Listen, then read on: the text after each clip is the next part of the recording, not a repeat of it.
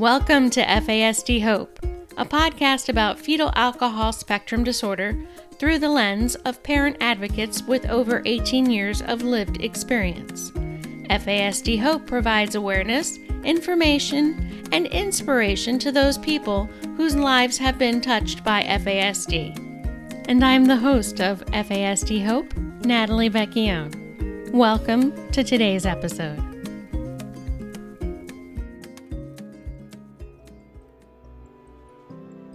Every state, every town, every place in the world needs to understand that FASD doesn't just affect the people with it or their parents. And if more people know about it, there can be more places like this. There can be more special education programs. There can be more benefit for FASD. Like, everyone just needs more support. That was Amanda, a young woman with an FASD and part of the upcoming film, The FASD Project. Today I'll be speaking with Justin Shepard, the director, and Christina Eubin, the executive producer of the film, The FASD Project. Justin Shepard and Christina Eubin fell in love in Colorado where they married. They lived along the West Coast from Vancouver, Canada, down to Los Angeles, California, where they started their family and pursued their careers. Justin, as a performing artist, and Christina, as a developmental neuroscientist focused on FASD, working with the nonprofit FASD communities that provides for young women with an FASD a forever home to live independently from family. Justin and Christina were asked to help amplify their FASD movement through a film about FASD. When the COVID 19 pandemic hit, Justin and Christina learned about the 41% increase in maternal drinking in 2020 and saw the future spike in FASD incidence and severity among babies born in 2021 and 2022 that would result from the side effect of the COVID 19 pandemic on the United States. Justin immediately decided that the FASD film had to be made and disseminated now to help prevent this from happening. He and his brother formed a crew of two and hit the road on November 3rd, 2020, to interview individuals with an FASD, their caregivers, and professionals in the FASD community that are around the United States. Supported by a powerful team of pro bono producers, the road trip was a massive success, and the FASD project pilot film is now in post production. I am speaking with Justin Shepard and Christina Eubin of the FASD project. And I can tell you that I think this is the interview I've been waiting for all year. So, Justin and Christina, welcome to FASD Hope. Thank you. Thanks, Natalie. Happy to be here. Super Thank excited. you for having us on. This is a project that is near and dear to my heart. You know, being a mom of an 18 year old son that has an FASD, knowing that there's going to be a film made about FASD and that, you know, you guys are hopefully trying to get it to go mainstream so that you'll have a big audience to learn about FASD and to have better support. This means so much to so many of us parents and and caregivers out there so before we started off i just want to say thank you guys for doing this this this really you're going to have a lot of people in the FASD community very appreciative for the work that you guys are doing. So I'm just starting off with with some gratitude. We will start talking about this amazing project. Uh, well, first of all, I want to go back and just say thank you to you and gratitude towards you as well, Natalie, and, and everything that you're doing um, and this this podcast and uh, for you know all of the the hard work that everybody's putting in from this grassroots level is, I think, going to be the the greatest change that that we'll see come about. So to talk about uh, where we kind of started it, you know, Christina started her research with um, FASD. Uh, how many years ago was it now? So, uh, well, So I was doing um, a clinical uh, master's degree that had an internship to it, and I thought I wanted to study the hard stuff, the illicit drugs. You know, that's where the the harm is. So I was studying, you know, adult women with that, and I was working at a New Directions for Families in Denver, Colorado, as a clinical intern. And women got a chance to not be in jail and have their children, and instead do a year inpatient treatment facility with their child living in their own private room with them and on-site childcare, all this awesome stuff. This program was is still around. And what I quickly learned is, oh my gosh, these kids are impacted severely. This is more about than just the adult. This, you know, you know, substance use and mental health is cross generational and that out of all the children the, the most impacted children i saw were the ones with the women who had alcoholism and i just was totally shocked at that that it didn't match the you know illicit status of a substance, um, the harm towards the fetus. So then I did a PhD doing a rodent model, actually a prenatal alcohol exposure, and looking at the offspring and looking at how the bath of hormones in which the brain continues to develop postnatally is altered from the, the in utero experience. So the insult of prenatal alcohol exposure continues to insult, you know, a developing brain long after birth. So that's kind of where my research program went. And I started working with kids as a postdoc um, in Los Angeles. And honestly, you know, all the publications, all the science, and all of these, you know, biomarkers. And really, the way to push the needle was to make a film. So, December 2019, FASD Communities, you know, solicited Justin to kind of make this FASD awareness movement. And I'll let you mm-hmm. take over. Yeah. Well, too, and to go back, so I met I met Christina right at the tail end of um, defending her master's thesis. So I, I my relationship and you know my first understanding of FASD started when I was around ten. Uh, my mom's best friend had a couple of um, amazing daughters that were born in the one. The oldest was born the same month as me, and then the younger uh, a couple years younger, and um, she had uh, an FAS and uh, I asked, I remember asking my mom and her telling me. And so that was kind of my introduction to it a long time ago. And, you know, she's been in and out of, uh, we've, you know, she, she passed away a couple years ago. So she, we, you know, have been in and out of her life. And, you know, so we've kind of had, that's my firsthand experience uh, with it. And um, when, when they came to Christina, Gigi and Teresa, um, to start a movement I really my eyes kind of open. We tried to start doing it on Zoom, and we inter- uh, interviewed uh, Teresa and Tim Conboy first, and it was like an epiphany. It's like my my eyes opened up because I was aware of a lot of the numbers behind this, right, and also the real life impact um, that it can have on on someone. But Tim and Teresa kind of pointed out some other things that I had never thought about before, and it just it kind of blew the lid off my head. And I just looked at Christina. I was like, "This is." This isn't even just a film. This is like a mm-hmm. multiple. This is a series. There's so much behind this, uh, all the way from you know prevention to the alcohol lobby to so many things, right? Just like our relationship, greater relationship with with alcohol and the economic uh, impact and the the numbers in in prison and and all those other things. And so um, we kind of continued to try and press forward. The the pandemic was already in full motion, and I was realizing, you know we were interviewing people over Zoom, and it's just you know it's hard to try and get something put together that is um, cohesive, good film w- with just Zoom interviews, right? So we interviewed someone who's going to be in the film, uh, Dan Dubovsky, and I popped up off the couch after we talked about some uh, CDC numbers that came out about uh, maternal the uptick in, in maternal drinking and since uh, the onset of the pandemic. since the pandemic, yeah, and um, I just you know, I got goosebumps and I looked up at Christina and I said, "We got to go now. Can you know? Can we pull this off? Because we have two little ones. Christina works full time as a professor at UCI, and uh, and so it was going to be a challenge. And also, um, my other friends that work with me in my production companies and stuff they're they're all booked out and you know, it's kind of hard to throw something together so last minute so i started soliciting my brother. And we started putting this thing together and since the beginning i have to say and it still continues to right now that to this moment talking to you there's been this like inspirational magical catalyzing just uh, forward motion that's just kind of come together and I just feel super lucky to be a part of it. Um, the way we view it as the voice of the FASD community has long been there and been ignored and not been heard. And um, we have an opportunity with this film to kind of help build a, a megaphone, uh, if you will, that we can hand over and uh, get the world talking about this um, as it is.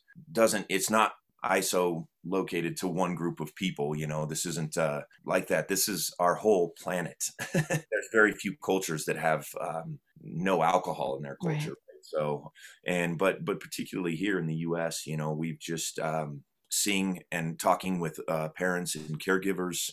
Um, you know, there needs to be resources. There needs to be talk about prevention. There, there's a huge conversation that needs to happen, and it's going to be complicated. And there's a lot of stigma attached, and um, that we're trying to maneuver within the film itself. But uh, basically, I you know just developed a real simple um, uh, layout for this film, which is it's a double-edged sword. It's a pilot, and it's also an awareness uh, awareness video that will be used for academia and whatever purposes, just free on YouTube. And we will also pitch it to get a docu series going because um, it's like I said, a multifaceted, multi-layered issue that you couldn't cover in one film. It'd be literally impossible. So what we're doing in the uh, initial pilot here is just talking about what FAS, what what is FASD where are we with it now and what are our hopes for the future? Where what are the solutions that we're aiming towards? The one thing i want that i've been very persistent on is making sure that this film doesn't just go well here's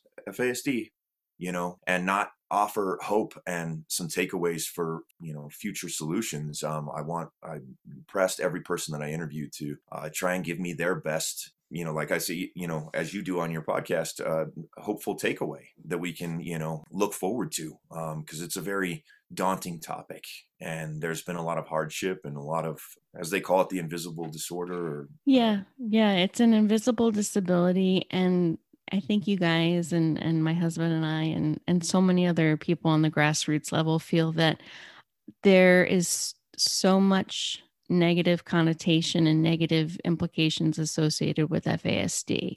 And we need to change the conversation to bring some hope. Because, especially if you're in the parent end or if you're in the caregiving end or, or like christina if you're in the research end you know sometimes it just it's so overwhelming to see you know the the numbers and the statistics and you know reading your bio mentioning, you know, the uptick in, in maternal drinking. I liken learning about FASD to the movie The Matrix. And I know you guys are younger than me, so I'm probably dating myself. I mean, I'm a big Keanu Reeves fan. So, but you know, it's like when you take that pill and you learn a whole new world. I really liken how my husband and I learned about FASD when our son officially got its diagnosis after many years of, of you know trying and seeing so many different specialists. After we got that diagnosis and after we learned like christina what you know that it's a brain based disability it's lifelong and the best way to treat it is to accommodate it and to it, it's a brain-based diagnosis. So obviously you can't change anything that happened prenatally however you can make accommodations. And when you learn that it it is life changing it really is. And and you just want to share that information with everybody because you think of all of those people who have been impacted who you know people think oh well it's just willful behavior or it's just their you know the children are just behaving badly. No these are symptoms from prenatal brain damage caused by alcohol so I'm, you know, we're going to take turns standing on the soapbox during this interview because, because you guys, I mean, you guys are just sitting, hitting so many points home. So my first question was, why was this so important? But I'm not even going to ask that because I know why. So I'm going to tweak my first question to what was it like, Justin, driving with your brother cross country in the rust bucket during a pandemic for such a noble cause? Great question. well, you know, it was unlike anything I've done before. I can say that. Um, and, uh, you know, it was we didn't have a radio for the first probably um, oh i don't know 30 hours of driving i guess And I saw a map of all the mileage you guys covered. Oh my goodness. That yeah and luckily it was my brother you know luckily it's you know you want to test how well your relationship is yeah, go cross country. you sit in a car quiet for 30 hours down the road Man. Uh, no, it was, you know, because we had the rust bucket attached to us and because of our concern for the fact that both my brother and I have our own, you know, immunocompromisations that could, you know, complicate, but also that we're working with a community that we just could not risk. So that's why we pulled the rust. But that was the initial like this will this will help mitigate us going into bathrooms at gas stations, going uh, into hotels or people's homes or anything of the sort, so that we were really able to use the rust bucket as just like our little safety nest, right? So um, that was, you know, and we've Christine and I have traveled. Uh, We we lived in this for a year and a half uh, full time, and uh, and so you know we're we're used to traveling with it and stuff like that, and that's what it's great for. So and the the pandemic, you know, it's it was very interesting to see how different you know parts of the country are approaching it differently and you know um, different thought patterns and things like that so but you know we mostly just kind of stayed in the truck stayed in the rust bucket and just went from site location to site location which by the way shout out to our wonderful group of uh, core producers um, jen included um, christina gigi teresa Marissa, everybody that was a part of Lindsay, yeah, Lindsay and Spencer, everybody that was a part of making us and helping us be safe along the way on this journey. You know, we we had it really pretty easy for considering what most people in production consider the most ludicrous thing that two guys would go with a camera and sound gear to try and uh, do a production of of this, you know, of this quality and of this nature is it's kind of my production friends are like, "You're gonna do what? Okay, well, good luck, man." um, you know, because I mean, you you throw the pandemic in the mix, and it just it's everything as well, right? So, but you know, everything just kind of went off without a hitch. I mean, we, you know, with the exception of there was one little hiccup where I ripped the back of the rust bucket off. I but saw that. I saw that on Instagram. Yeah.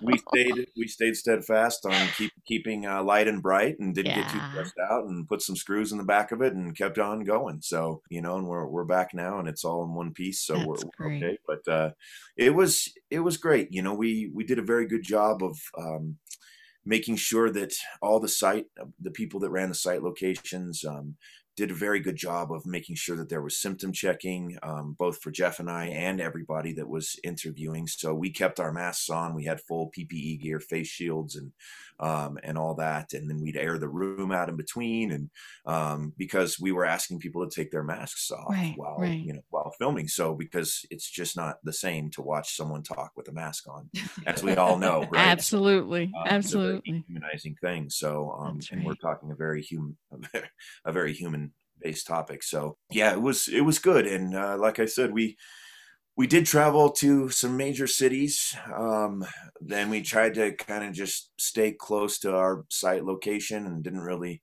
venture around unless it was outside. Um, we did get the trip around Washington D.C. But neither Jeff and I had been there before, and that was very cool to see. Um, after our day of filming there and so got to walk around for a couple hours and there was just literally nobody around so that was great Yeah.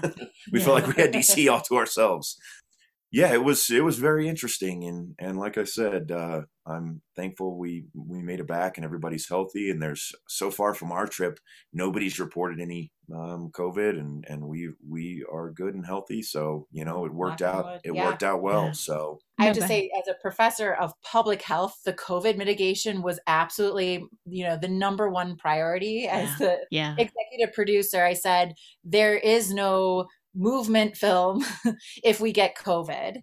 And um, and also, you know, the interview, no matter how much how how many gems in an interview there are, if it's not a high production quality, it's not usable. So COVID was number one priority. Number two is production quality, and number three was actually capturing the stories.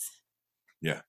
And that's what kind of kept us moving forward too natalie we you know i mean we were wearing a lot of hats on the production side and then you know also trying to you have to at the end of the day of you know filming eight or ten people you have to um data log all of that footage and and back it up and um that that became the biggest kind of bottleneck for us was that we had to spend time traveling and then we had to find a place to find power so that we could set up and right.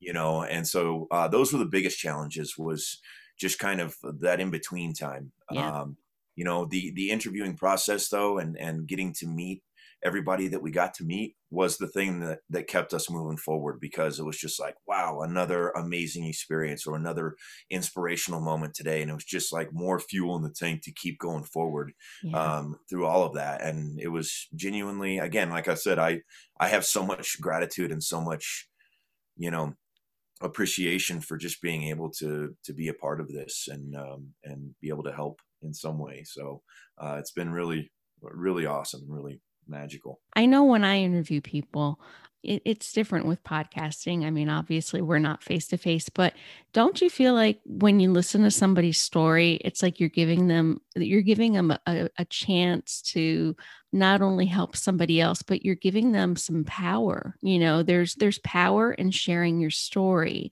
and for me when i talk to people especially you know either parents or or individuals, you know, adults that have an FASD, when they share their stories with me, I feel like, like you said, you're giving them the microphone, you're giving them a chance to to share share their journey, which is extremely valuable and it needs to be heard. Did you feel that way? Like, you know, every time, you know, somebody shared their story with you? A hundred percent, particularly um, all of the amazing individuals living with an FASD that I got to um, interview and and talk with um, and and the caregivers in particularly i find i found it kind of um, truly amazing that it was we had all these interview you know interview questions uh, aligned and um, i my interview style people kind of get tense and there's this kind of intrepidation you know it's like oh i'm nervous you know and then you start putting a mic on them and there's lights there and everything yeah. and um, so i was i tried my best to you know laugh and and joke and just kind of converse and talk with them for a bit before we actually started rolling. And then the, the most amazing thing happens when you hit roll and and people start talking right? And it's like you said it's like floodgates open.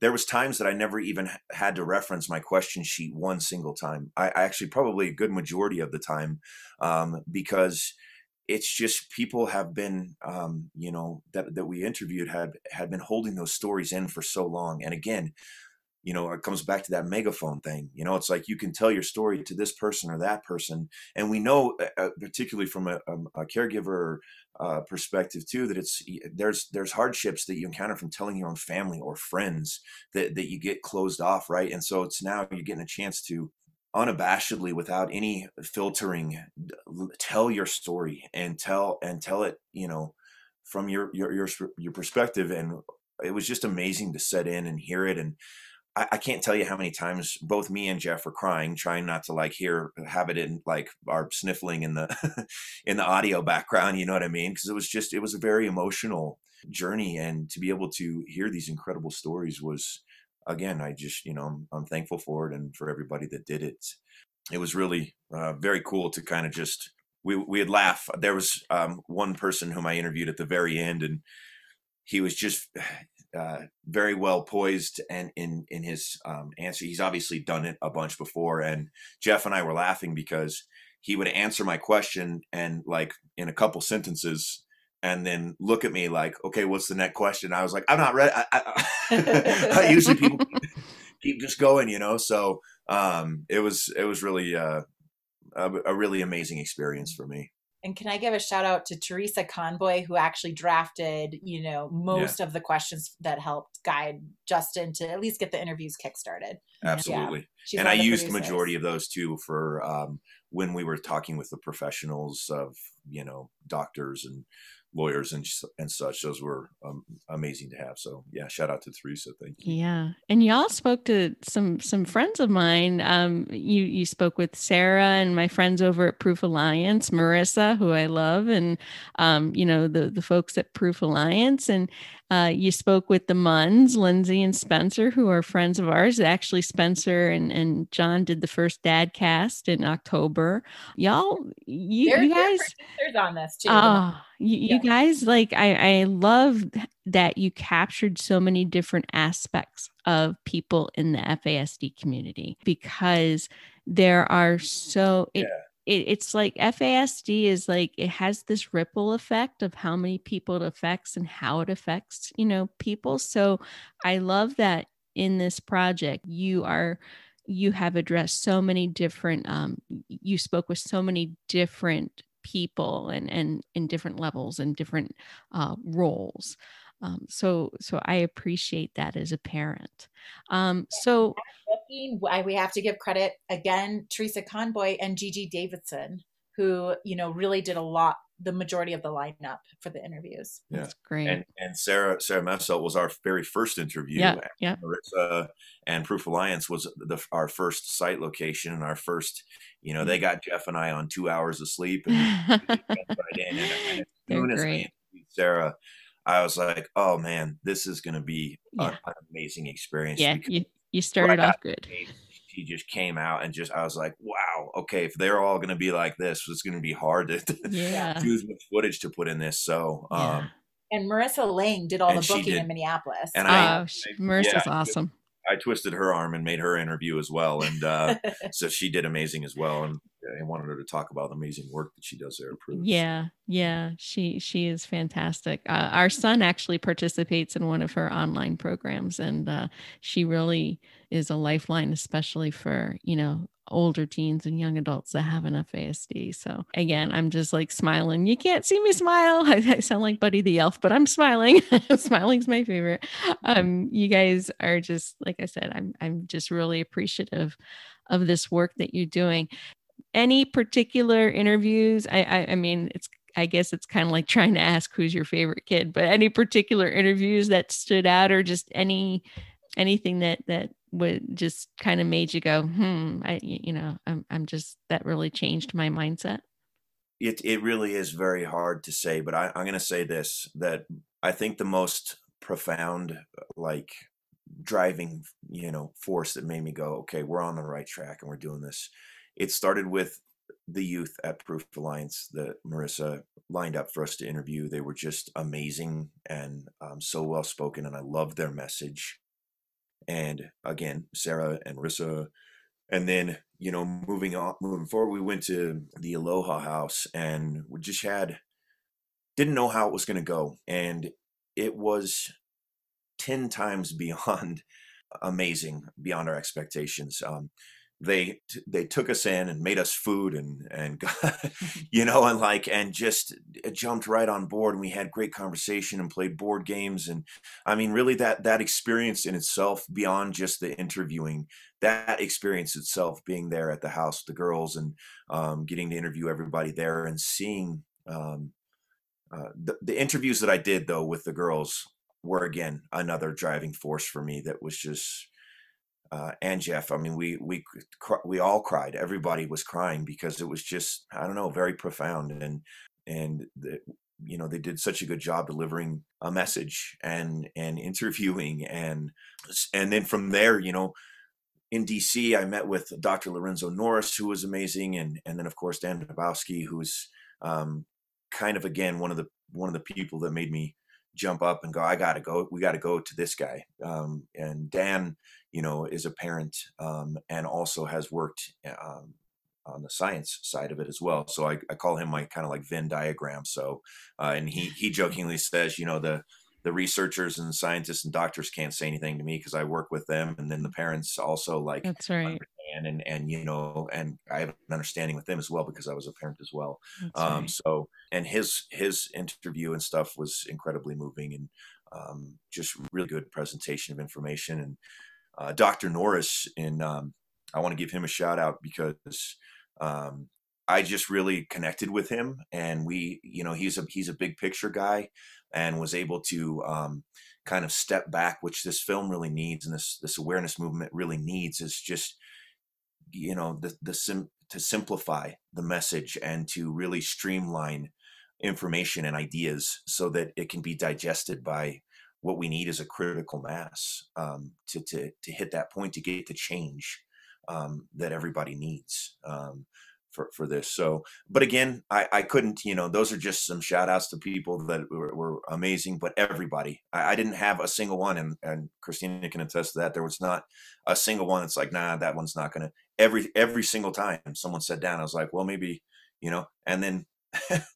you know 45 minutes or an hour and a half later you know you're like wow this was amazing thank you you know so but again a credit to the lineup and and gigi and, and teresa for and everybody that that took part in this you know it's the the real meat and potatoes of it all so um it was fun i think the the thing that we were all surprised by is that it seemed to bring things that are usually siloed conversations, you know, from Washington State NOFAS to Washington D.C. NOFAS to Proof Alliance, you know, and, and FASD communities, non for profit for, for for forever homes it just seemed to like bring everything together to help support this and get justin and jeff kind of launched off and ready for success so that was unexpected and really cool energy. Yeah, that's something that I could say that kind of happened organically that I I didn't anticipate was um, as I started interviewing um, a lot of the researchers in medical side and and um, FASD trainers and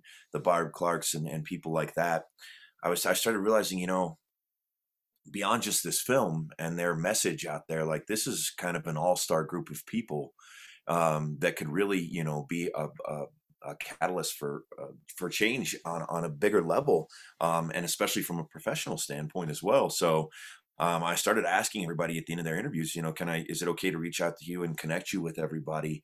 And of course, everybody was, you know, on board with this. So we're kind of a, a, a as well, you know, uh, the, an all star a group of uh, professionals as well, from doctors to researchers to, um, um, again, di- different um, NOFAS Washington with FASD communities and um, all of the different, as Christina pointed out, kind of siloed efforts that, you know, and that, that comes back to why we're doing this as well, Natalie, which is, you know, we talked a lot about resources and uh, and the money that is funneled towards um, other you know disabilities such as uh, autism and such and it's a very large gap in in funding and resources and and those things. So um, we're really aiming to um, bring that to the attention of that's part of the you know um, objective of this film is to be able to put this in front of you know um, people that can make legislative changes and get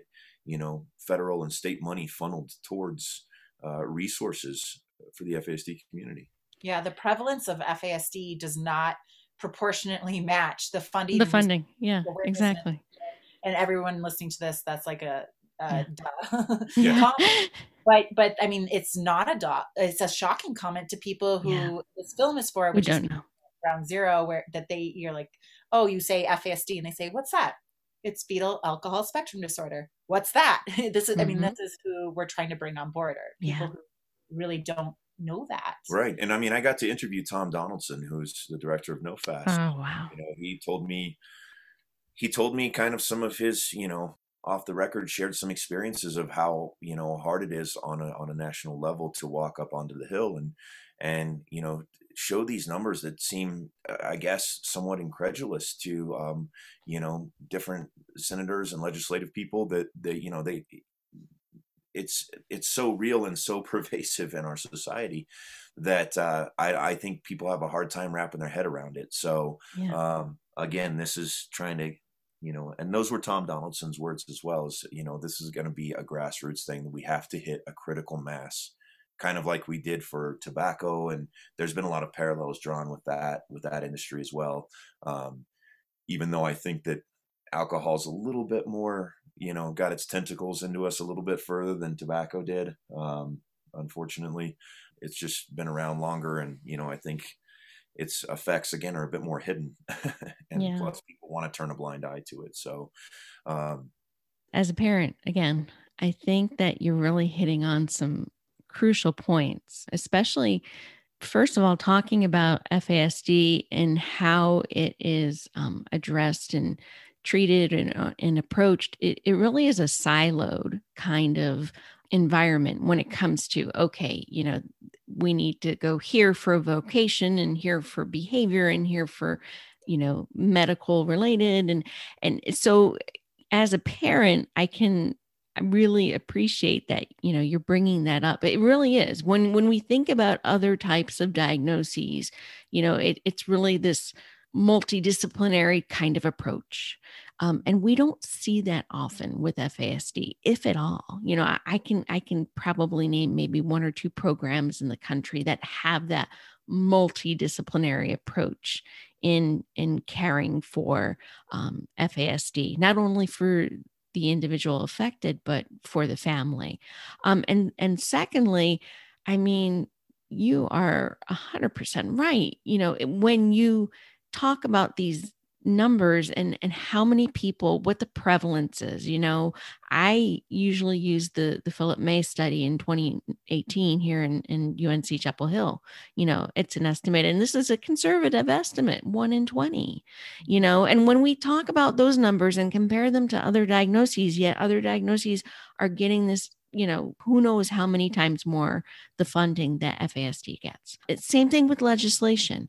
You know, Sarah Messelt was one of my first interviews because, you know, not only the work that Proof has done, but also the legislation that they have in Minnesota. It's it's groundbreaking that every child in foster care gets screened for an FASD and every parent who's in foster training gets training in an FASD you know if if that were made nationwide just Yeah. that one tiny aspect alone and like you said justin there are so many tentacles that that fasd touches you know but that one little you know part right there if if if that was implemented across the country that that would be phenomenal you know and and we're just that's the tip of the iceberg. So you all are just again i'm just nodding my head and smiling you know? Uh, y- you guys are just bringing some crucial crucial points you know eh, that people in the FASD community we already know but that you're going to bring these to to the people who need to hear this so that we can get the ball rolling.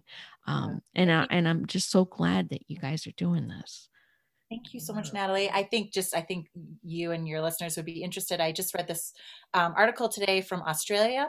Australia has done a lot of transformation of their landscape around FASD in recent years. And, you know, they put, you know, the responsibility on the partner, the family, the friends hanging out with a pregnant woman to engage in healthy behaviors because substance use happens in groups for the most part minus you know true substance use disorders. So they've really you know made huge gains that way. And today i read that they just had a bill passed in australia to have mandatory screening of all individuals who are in prison right now for fasd and i was just like whoa we need to do that here. Yes. because isn't that that's another population yes I just, I just, and so I, I agree with you with the foster care system as well, or for adoptions. I mean, if we just did that one thing alone to start with, Yeah. it would be, you know, radically trans transformative, and you know, the FASD, you know, uh, champions in the pediatric community and the um, FASD, you know, specialists in the OBGYN community, they're still just trying to work on getting one true FASD expert of their occupation in every state. So Yeah. people don't have to travel state lines. I mean, we're so we're just so behind the ball. It's still not a primary diagnosis. So all of these main huge messages, you know, have really popped out, I think, during during you know Justin and Jeff's first round of interviews too. that's that's Yeah. great we you know just to for for your listeners as well something the film is addressing that that just came up over and over again was um, um, educational resources but also the biggest one of the biggest talking points through and there was a through line in every interview um, whether it was with a professional or a caregiver or um, whomever was I, I was interviewing it was um, uh, diagnostics. And just kind of like how far how much attention and resource um, needs to be given towards diagnostics because um, I know one thing I learned was that that rose up as a pattern is is that uh, uh, from caregivers is that every uh, every one of them spoke to me and said, you know, it was my my kid was seven or my kid was 12 or 14 when we found out. And um, you know the the diagnostic and and the school aspect were very very interesting talking points uh, through through many of the interviews. And i think on the other side of you know where we are now and where we're heading to those are going to be where the greatest change is needed for you know the youth living with an fasd and um, for the parents and everybody and the caregivers taking care of them. So yeah, and and those diagnostic clinics because um, FASD Hope, um, we have a website fasdhope.com, and we have a resource page, and on our resource page, we have you know not only state organizations and you know obviously national organizations like proof and nofas but we also have diagnostic clinics. And for as many people that are seeking diagno- diagnoses for their kids or you know for their family members there's minute fraction of those clinics. And and it, they have they usually have waiting lists you know like i, I hear stories of of people waiting you know on a year you know to get their their child diagnosed. Like in our case with our son his his diagnosis was considered quote secondary even though it was the main diagnosis you know for for something else he was diagnosed with. So you know it it, it happens unfortunately um, on the parent end we see a lot of diagnoses happen by accident rather than like you said okay i suspect this this is you know this is what's happening why do i have to go to 20 different people you know or 20 different you know specialists so I, I again I, I just you guys are hitting a home run. I mean, this is just such a, a, needed film. So, so let's talk about the status of this. You're home now. So now what with the FASD project?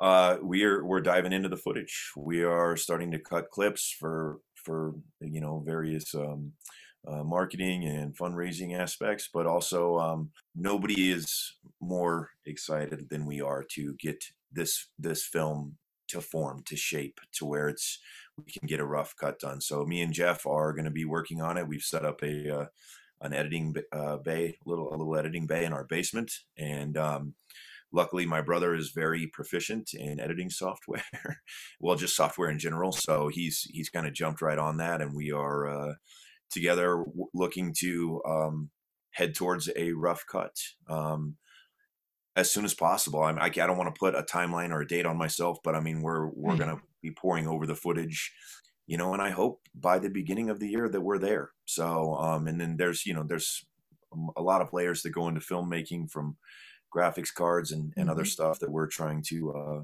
fundraise for that that's kind of out of our wheelhouse. But um, you know, if if it comes down to it, we'll learn how to do graphics. You know, so uh, nothing is stopping us. That's Absolutely, magical forward momentum that we have going with this. That's been there again, like I said, since since the start.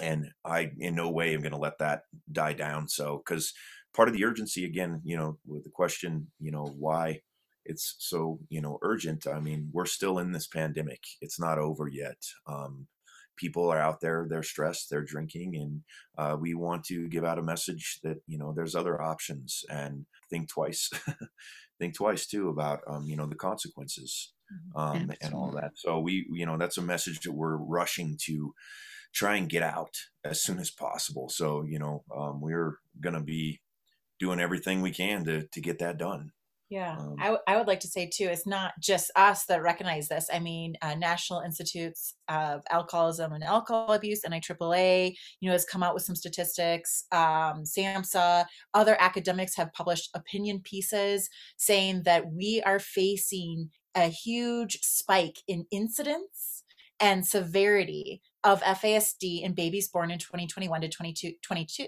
I mean, this is projected. This has not happened yet, which means there's an opportunity to intervene. And if we can just prevent FASD in 40 kids, that's amazing. Mm-hmm. Hopefully, we'll do more. But the urgency and the quick, you know, getting this out and in front of everyone who is, you know, likely to have a pregnancy, you know, already pregnant now or about to be pregnant during this pandemic where mommy juice and maternal drinking and drinking earlier, no commutes, all of these things that come along with the pandemic are uh, 41% increase. And so this is real and that it, you know i think everyone just realizes we all have to get band together and get this message out there and it can't be you know can't be blaming i think we need to tell if you're hanging out with a pregnant woman whether it's, whether it's your partner or whatever you should be sober around her and you should engage in healthy things because mm-hmm. pregnancy is precious and that fetus is precious and it can't handle that mm-hmm. and it's going to pay for that for the rest of their uh, rest of its life and so you know this is no new news to us the new news is the increase in maternal alcohol consumption right. and it's scary and I, I, I, I, this might be lofty, but I hope we can prevent that huge, you know, incidents. We already had a huge problem of under recognition and awareness, and now yeah. it's just gonna get worse. So we're going to take want- resources that that are uh, that are already tapped out, and they're you know it's it's. don't going- want this to be a film to show our United States like, look what we all did wrong, guys. Right. Like we don't. This needs to be a prevention effort. Right. And also too, I just want to jump onto that as well as as and duly important to me in this messaging as well as on top of the prevention, there are lots of caregivers and individuals living with an FASD that need resources, that have needed, long needed resources. And it's equally as important that there that the attention is drawn there as well um, uh, uh, for, in the prevention efforts. The prevention efforts is going to be a long battle that hopefully we can you know find quick turnaround change but the resources that can be a quick turnaround a change in my opinion um, mm-hmm. and and maybe i'm off base but i i am or i'm hopelessly optimistic but i feel like with the right amount of awareness um, that that we can get those resources out there and then those resources for those uh, people living with an FASD, the caregivers, uh, the the clinicians, everybody that's that's involved in that circle, that all ties in. It's intrinsic with the prevention as well.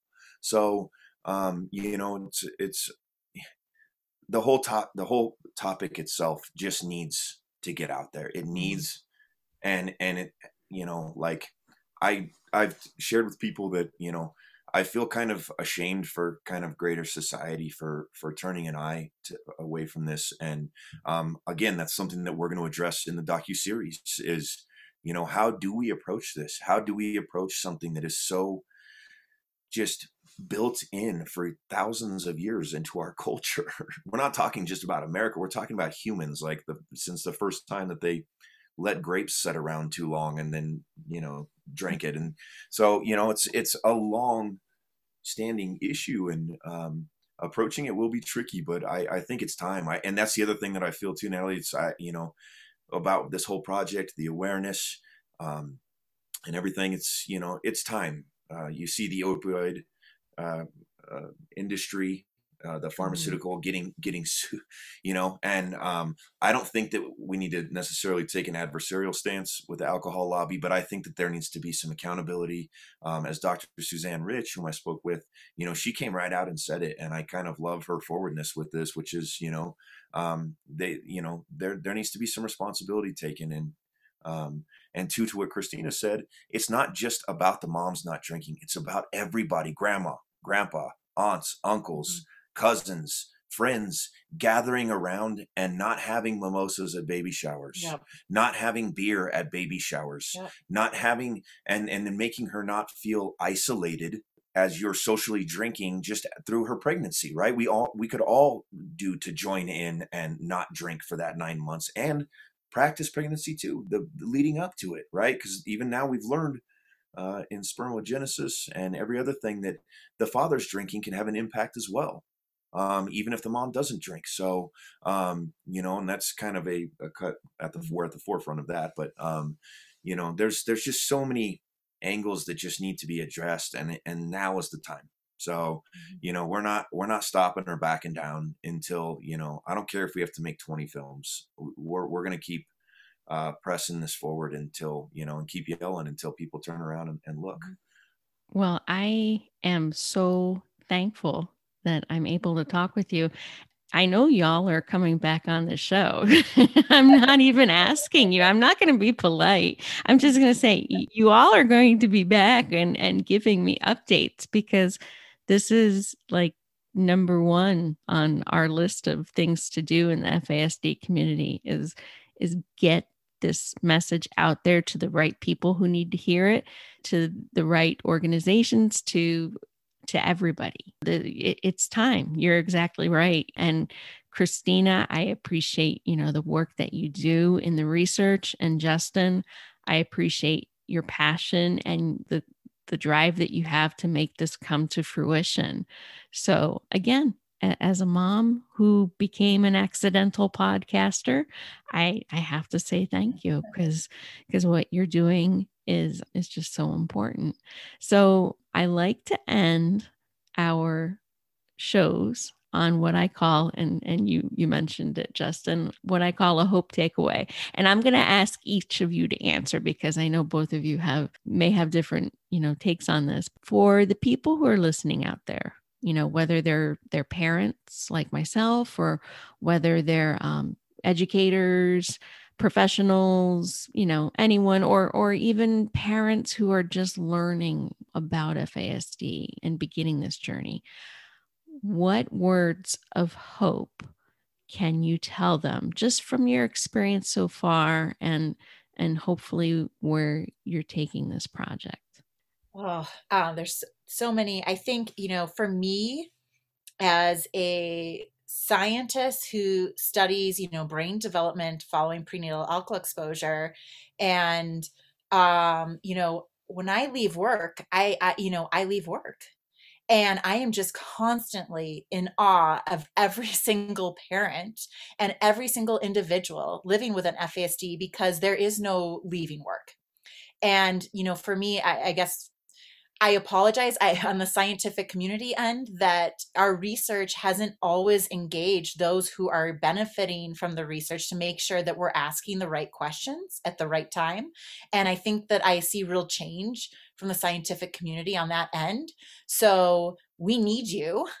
We're in awe of you. Um, the strength and and you know the lack of awareness, the having to educate um, us, educators, medical providers, and everything, pay for the financial obligations of all of these extra services and the time, and you know the the changes in your expectations of what your life with while parenting would be.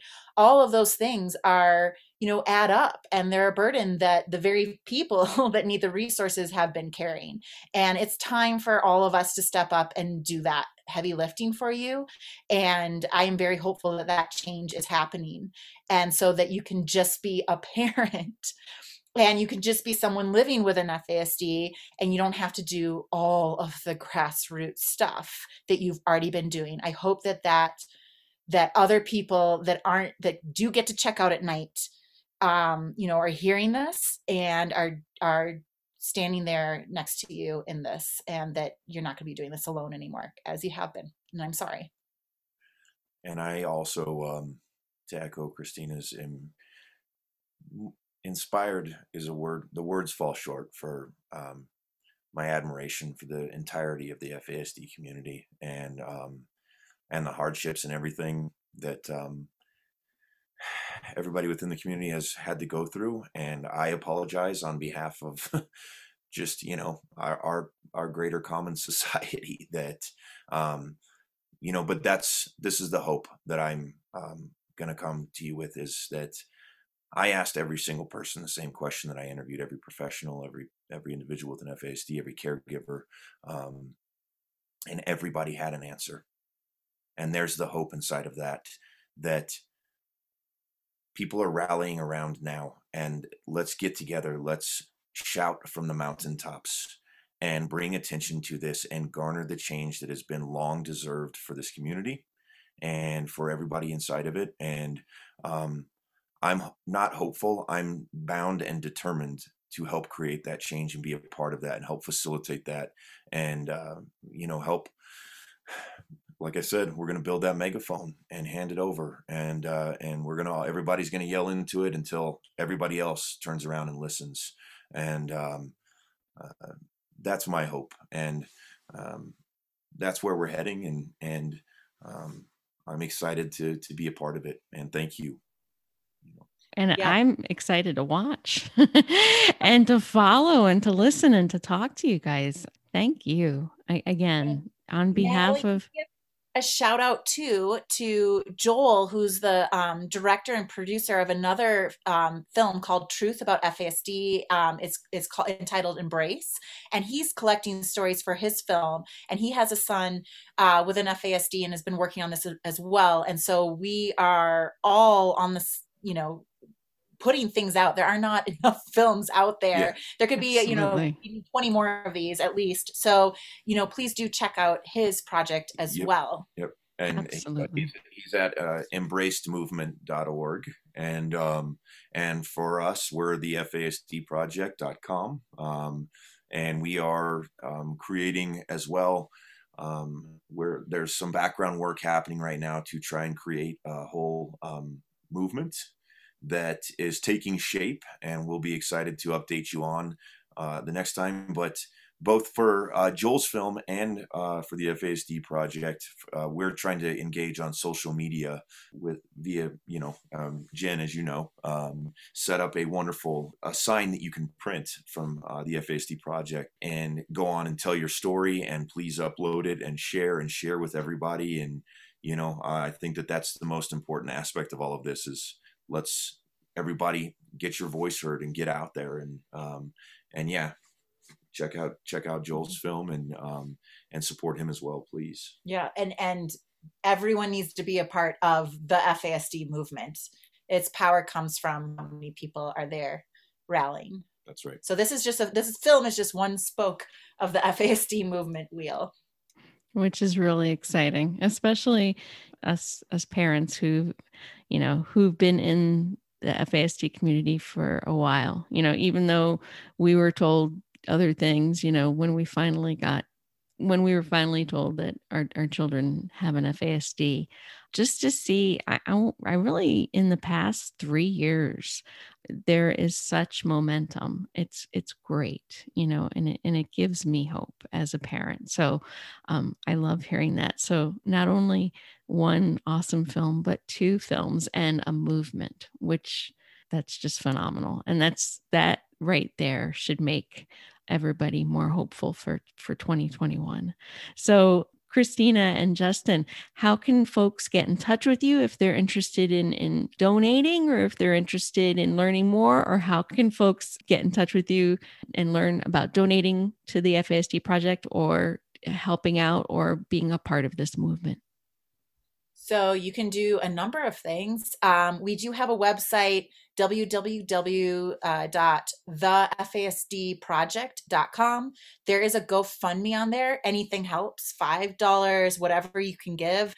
If you can share that link, that helps. So there's donation, there's sharing, um, there's signs that we're going to have on the website uh, in the next week where it's you download them and you promote hashtag the FASD project on Twitter, TikTok, Instagram, Facebook, wherever you're at.